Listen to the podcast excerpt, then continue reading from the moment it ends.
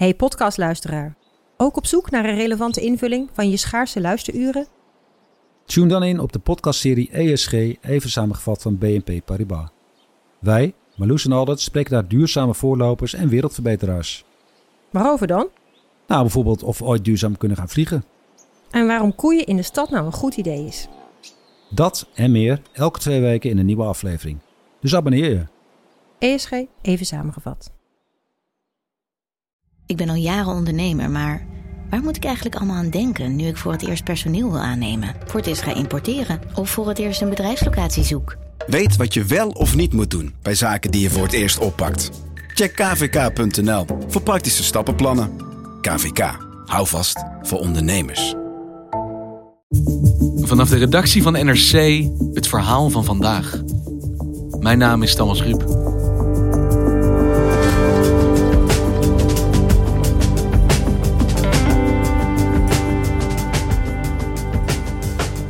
Deze week is het vijf jaar geleden dat in Parijs de aanslag plaatsvond op de redactie van het satirische weekblad Charlie Hebdo.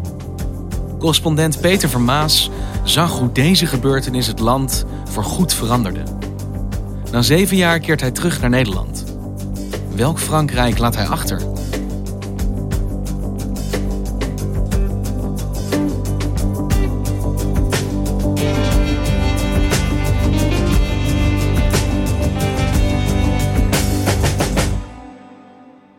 Hey, Peter, je bent terug.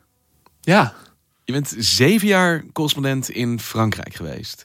En ik begrijp dat jij eigenlijk als jouw laatste daad als correspondent... het laatste verhaal dat jij maakte op de fiets bent gesprongen in Parijs. ja ik, eh, ik moest wel. Er werd, eh, werd flink gestaakt in, eh, in december. Mijn, mijn laatste maand. Er reden geen metro's, er reden geen regiotreinen. Toen ben ik maar gaan fietsen. Parijs is in feite alleen wat je binnen de, de snelweg hebt, binnen de ring, de periferiek. En alles daarbuiten is banlieue. En ik ben op een, eh, het was een redelijk koude, koude dinsdag, ben ik gaan fietsen.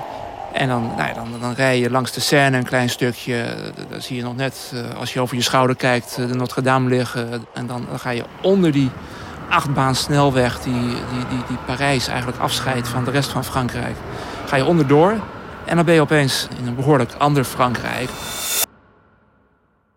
Maar je ziet dus niet een langzaam veranderend Parijs... maar het is echt die periferiek, je gaat er onderdoor... en je bent in een ander Frankrijk, in een ander Parijs. In ieder geval psychologisch. Eén eh, heel voor de hand liggend voorbeeld. Binnen, binnen de, de, de muren van Parijs, zoals men, men zegt, Paris, intramuros, mogen geen hypermarchés gebouwd worden. Dus van die enorme supermarkten. Dus die staan allemaal meteen aan de andere kant van de, van de periferiek. Dus daar heb je meteen van die enorme Carrefours en, en Auchan's en zo, waar, waar mensen uit Parijs met de auto naartoe gaan om hun boodschappen eh, te doen als ze groot willen inkopen. Een soort slotgracht van supermarkten die het einde van de stad markeren. Ja. En het zijn twee gezichten van, van Parijs en eigenlijk ook bijna van, van Frankrijk. En toen jij zelf zeven jaar geleden correspondent werd... naar wat voor Frankrijk was jij op zoek? Eh, ja, dat is op zich wel grappig. Ik, ik, ik was al correspondent voor NRC in, in Zuidelijk Afrika. Ik woonde in Johannesburg, eh, standplaats eh, Johannesburg. Maar ik, ik schreef over ja, meer dan tien landen in, in de regio. Maar met name in Zuid-Afrika zelf, dat natuurlijk recent eh, een vrijheidsstrijd had gevoerd, hoorde ik hele lelijke dingen over Frankrijk altijd. Eh, Wat dat- hoorde je dan? nou ja, met name eh, zwarte Zuid-Afrikanen, vrienden, maar ook in de, in de politiek. Eh, voor hen was, was Frankrijk eigenlijk eh, nou ja, echt een, een, een vreselijk land. Het, meest racistische westerse land dat je je kon voorstellen. Eh, Frankrijk interveneerde in, in Afrika. Er was net die interventie in Libië natuurlijk geweest onder Sarkozy. Frankrijk had nog een flinke vinger in de pap in oude koloniën in West-Afrika. En het, het verbaasde mij in in, in Zuid-Afrika hoe kritisch men op Frankrijk was. Was een enorm scherp contrast met, met mijn Nederlandse vrienden, die, die natuurlijk Frankrijk allemaal kenden als, als het ideale vakantieland. En Frankrijk ook een beetje idealiseerden. Oh, heerlijk Frankrijk, een glaasje wijn. Nou ja, op de, op de camping in het dorpje, platteland. Oh, Parijs, prachtig, eh, lekker eten, et cetera. En dat, dat Frankrijk bestaat natuurlijk ook. Maar ik wilde kosten wat kost geen francofiel zijn, maar Frankrijk als een als een gewoon land bekijken. Dus ook naar het moderne Frankrijk kijken. Dus niet dat ideale Frankrijk. Want wat is het eerste wat je bent gaan doen als correspondent in Frankrijk? Weet je nog wat het eerste verhaal was dat je maakte? Ja, dat is heel bizar. Het is een totaal andere tijd natuurlijk. Toen ik arriveerde in Frankrijk was het belangrijkste onderwerp waar alle journalisten mee bezig waren, ook waar ik mijn eerste stukje over moest schrijven, was de leiderschapscrisis bij uh, de rechtse oppositiepartij, uh, toen nog UMP geheten, de oude partij van Sarkozy. François Hollande was net president geworden en nou ja, na een paar maanden zag iedereen al dat dat is geen blijvertje. Uh, en dus de nieuwe leider van Frans rechts, dat zal wel de volgende Franse president worden. Daar ben ik weken mee bezig geweest. En als ik, als ik er nu naar terug kijk, denk ik van een verspilde moeite geweest. Want het ging over een zekere François Fillon en Jean-François Copé, waar we nooit meer iets van vernomen hebben. En daarna veranderde alles met, uh, met de aanslagen in 2015. À gauche, à gauche! À gauche! À gauche!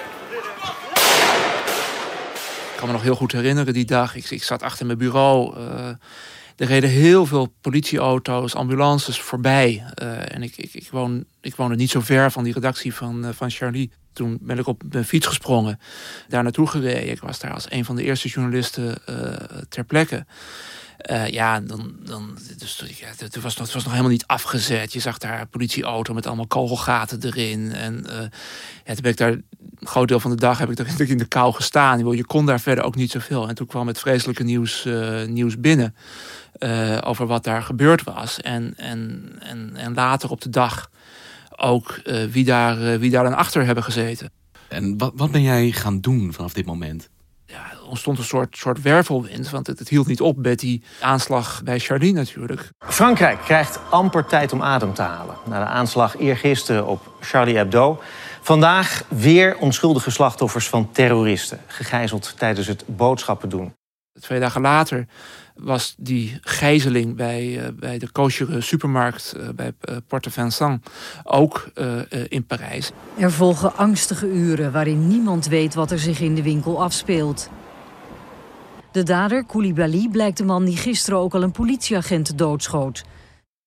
En opeens bleek die man die die supermarkt gijzeling had georganiseerd en die wapens had geleverd bij Charlie bleek uit die wijk te komen die ik kende. Uit, uit, uit La Grande Borde in Grigny. Een van de weinige uh, banlieue-buurten waar ik, waar ik echt vaker geweest was. Waar ik mensen kende en waar ik me vaak verwonderd had over wat een opeenstapeling van problemen heb je hier. En wat, wat leerde het jou uh, daar spreken in die wijken na deze gebeurtenissen? Nou ja, ik, ik, het, het, het, het erge was, ik, had, uh, ik was dus eerder daar geweest. Ik had toen een rondleiding gekregen van, uh, van een man die een soort, soort bureautje, uh, een, soort taalbureautje runt, waar, waar migranten Franse taal kunnen leren. Maar vroeger was hij sociaal werker geweest, ook in die wijk. En hij had mij rondgeleid, had mij alles laten zien. En hij was eigenlijk heel trots op die wijk. En kijk, het is wel ja, natuurlijk, de huizen zijn een beetje vervallen en er zijn problemen met drugshandel, et cetera. Maar dit is ook de Franse Republiek, zei hij de hele tijd. Dit is Frankrijk, dit is de Republiek. En we waren naar een, naar een klein winkelcentrumpje in die wijk gelopen. En uh, voor Fransen is, uh, is het postkantoor altijd heel belangrijk. En hij stond voor dat postkantoor en kijk, de Republiek werkt hier naar behoren, want het postkantoor is open, had hij die eerste keer gezegd toen hij me rondleidde. En toen kwam ik die tweede keer terug, dat was een jaar later of zo. Uh, en ik, ik, ik sprak met hem. Hij zat in zak in as, want hij had deze Koulibaly, die terrorist, uh, jaren eerder uh, nog begeleid. En toen gingen we weer door die wijk lopen en zelfs het postkantoor was gesloten. Hij, hij zei van ja, nee, sorry. Het, ja, het was een paar keer overvallen. En vorige keer maakte ik zo'n show van de Republiek werkt hier naar behoren. Maar nu is zelfs het postkantoor dicht en ja, de Republiek heeft ons verlaten. Dit is een blinde vlek uh, op de kaart van de Republiek geworden.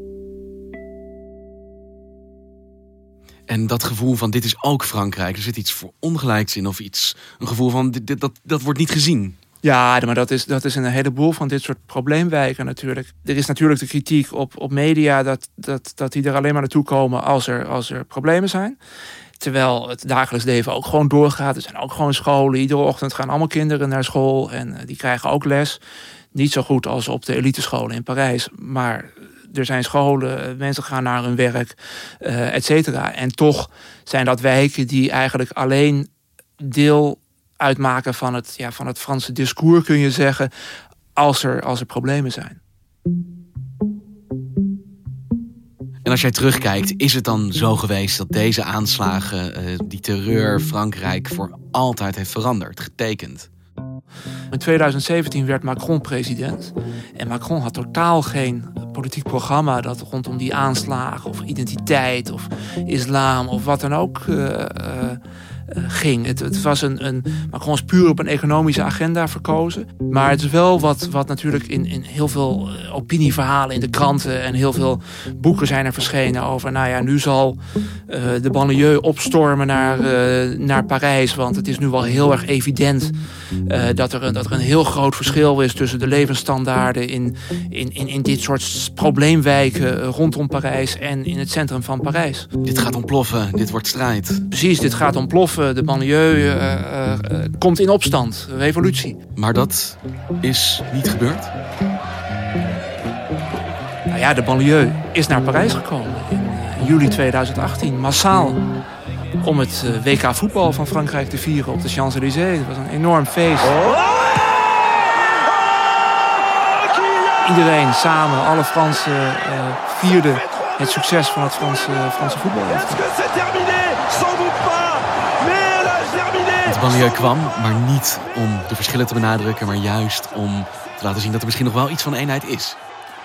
Nou ja, het, het, het Franse voetbalteam was, uh, was natuurlijk het symbool van het nieuwe Frankrijk. Van mensen met een migrantenachtergrond, mensen zonder migrantenachtergrond. En heel Frankrijk kwam inderdaad dat, dat, dat WK-succes vieren in het centrum van Parijs. En werd het ook zo gevoeld? Misschien dat er toch nog wat van die ondeelbaarheid, dat gedroomde Frankrijk over was?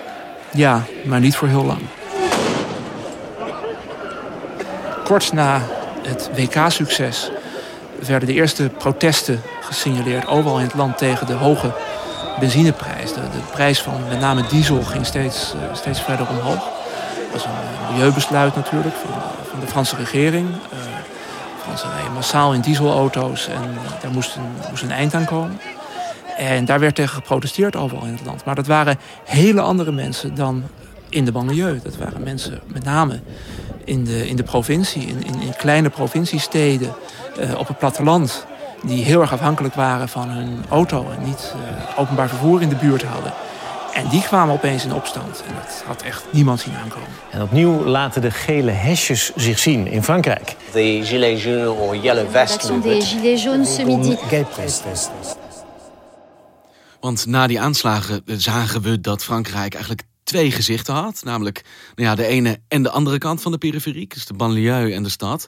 Maar is het eigenlijk nu een derde gezicht wat uh, zich de kop opstak? Ja, er zijn ongetwijfeld nog veel meer gezichten. Maar dit was absoluut een, een, een derde Frankrijk dat, uh, dat zich roerde. En inderdaad een, een, een, deel van Frankrijk dat zich ook niet gehoord voelde in het, het algemene, algemene verhaal. Dat een deel van Frankrijk dat politici hoorden praten over een Franse identiteit en een Franse levensstijl en bepaalde dingen die je als, als, als Fransman, als, als Française doet, maar waarvoor zij geen geld meer hadden. En toch lijkt dat, als je het zo beschrijft, op het geluid wat je ook in de banlieues opving. Namelijk, wij zijn ook Frankrijk, maar we worden niet gezien. Wat is dan hier het verschil? Ja, precies. Het, het, het, het, het, het verhaal was eigenlijk best wel, best wel hetzelfde. Alleen het waren zo twee verschillende werelden. Eh, de, de afstand tussen uh, de flatwijken rondom Parijs en uh, de, de, de, vrijstaande uh, bungalowtjes op het Franse platteland kan niet groter zijn. maar de kritiek was hetzelfde. Er is een ideaalbeeld van Frankrijk. En wij voelen ons buitengesloten. Wij passen niet meer in het plaatje. Want is dat Frankrijk? Een land dat eigenlijk permanent in gevecht is met zijn eigen zelfbeeld. Dat niet meer overeenkomt met de werkelijkheid die nou, jij bijvoorbeeld ziet als je daar rondreist. Ja, precies. En Frankrijk is een, ja, is een veelkleurig land. Een land met, met alle mogelijke verschillende culturen, alle mogelijke verschillende gebruiken. Uh, en niet meer dat eenduidige Frankrijk zoals, zoals wij dat altijd hebben bekeken. En als je dan na zeven jaar correspondentschap op de fiets stapt en die laatste rit maakt. Wat zag je? Ik fietste Parijs uit en mijn eindpunt was Grigny. En toen ik daar aankwam op een normale doordeweekse dag, er was geen drama, er was net iets gebeurd waardoor de journalisten in de rij stonden. Eh, het leven ging zijn gangetje. Ik werkte er eigenlijk wel redelijk optimistisch van. Ik was daar en ik zag dat er eh, gewerkt werd aan vernieuwing van de huizen. Een van de grote problemen in, in was dat het zo moeilijk bereikbaar was met openbaar vervoer. En nu werd er een metro aangelegd. Daarmee zijn niet alle problemen opgelost. Maar het besef is na 2015 meer dan ooit gekomen dat er iets moet gebeuren om het vergeten Frankrijk, of dat nou in de banlieue ligt of uh, wat we recent gezien hebben met de gele hesjes, om dat weer te betrekken bij het nationale verhaal. Dat het nodig is om toch dat ene Frankrijk te houden. Ja, boven de school in Grigny, in La Grande Borne, hing een groot spandoek. De republiek is voor iedereen. Nou, dat vond ik wel symbolisch. Dankjewel, Peter. Graag gedaan, Thomas.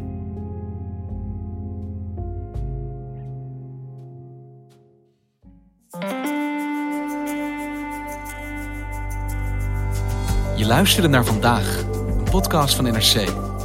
Eén verhaal, elke dag. Vandaag wordt gemaakt door Mirjam van Zuidam, Henk Ruigrok van der Werven, Tessa Kolen, Ido Havinga, Julie Blusset, Jan-Paul de Bond, Ruben Pest, Felicia Alberding, Jeppe van Kesteren en Jennifer Patterson. De muziek die je hoort is van Rufus van Baardwijk. Dit was vandaag, maandag weer.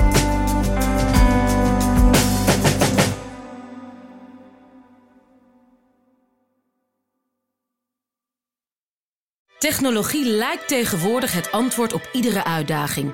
Bij PwC zien we dit anders.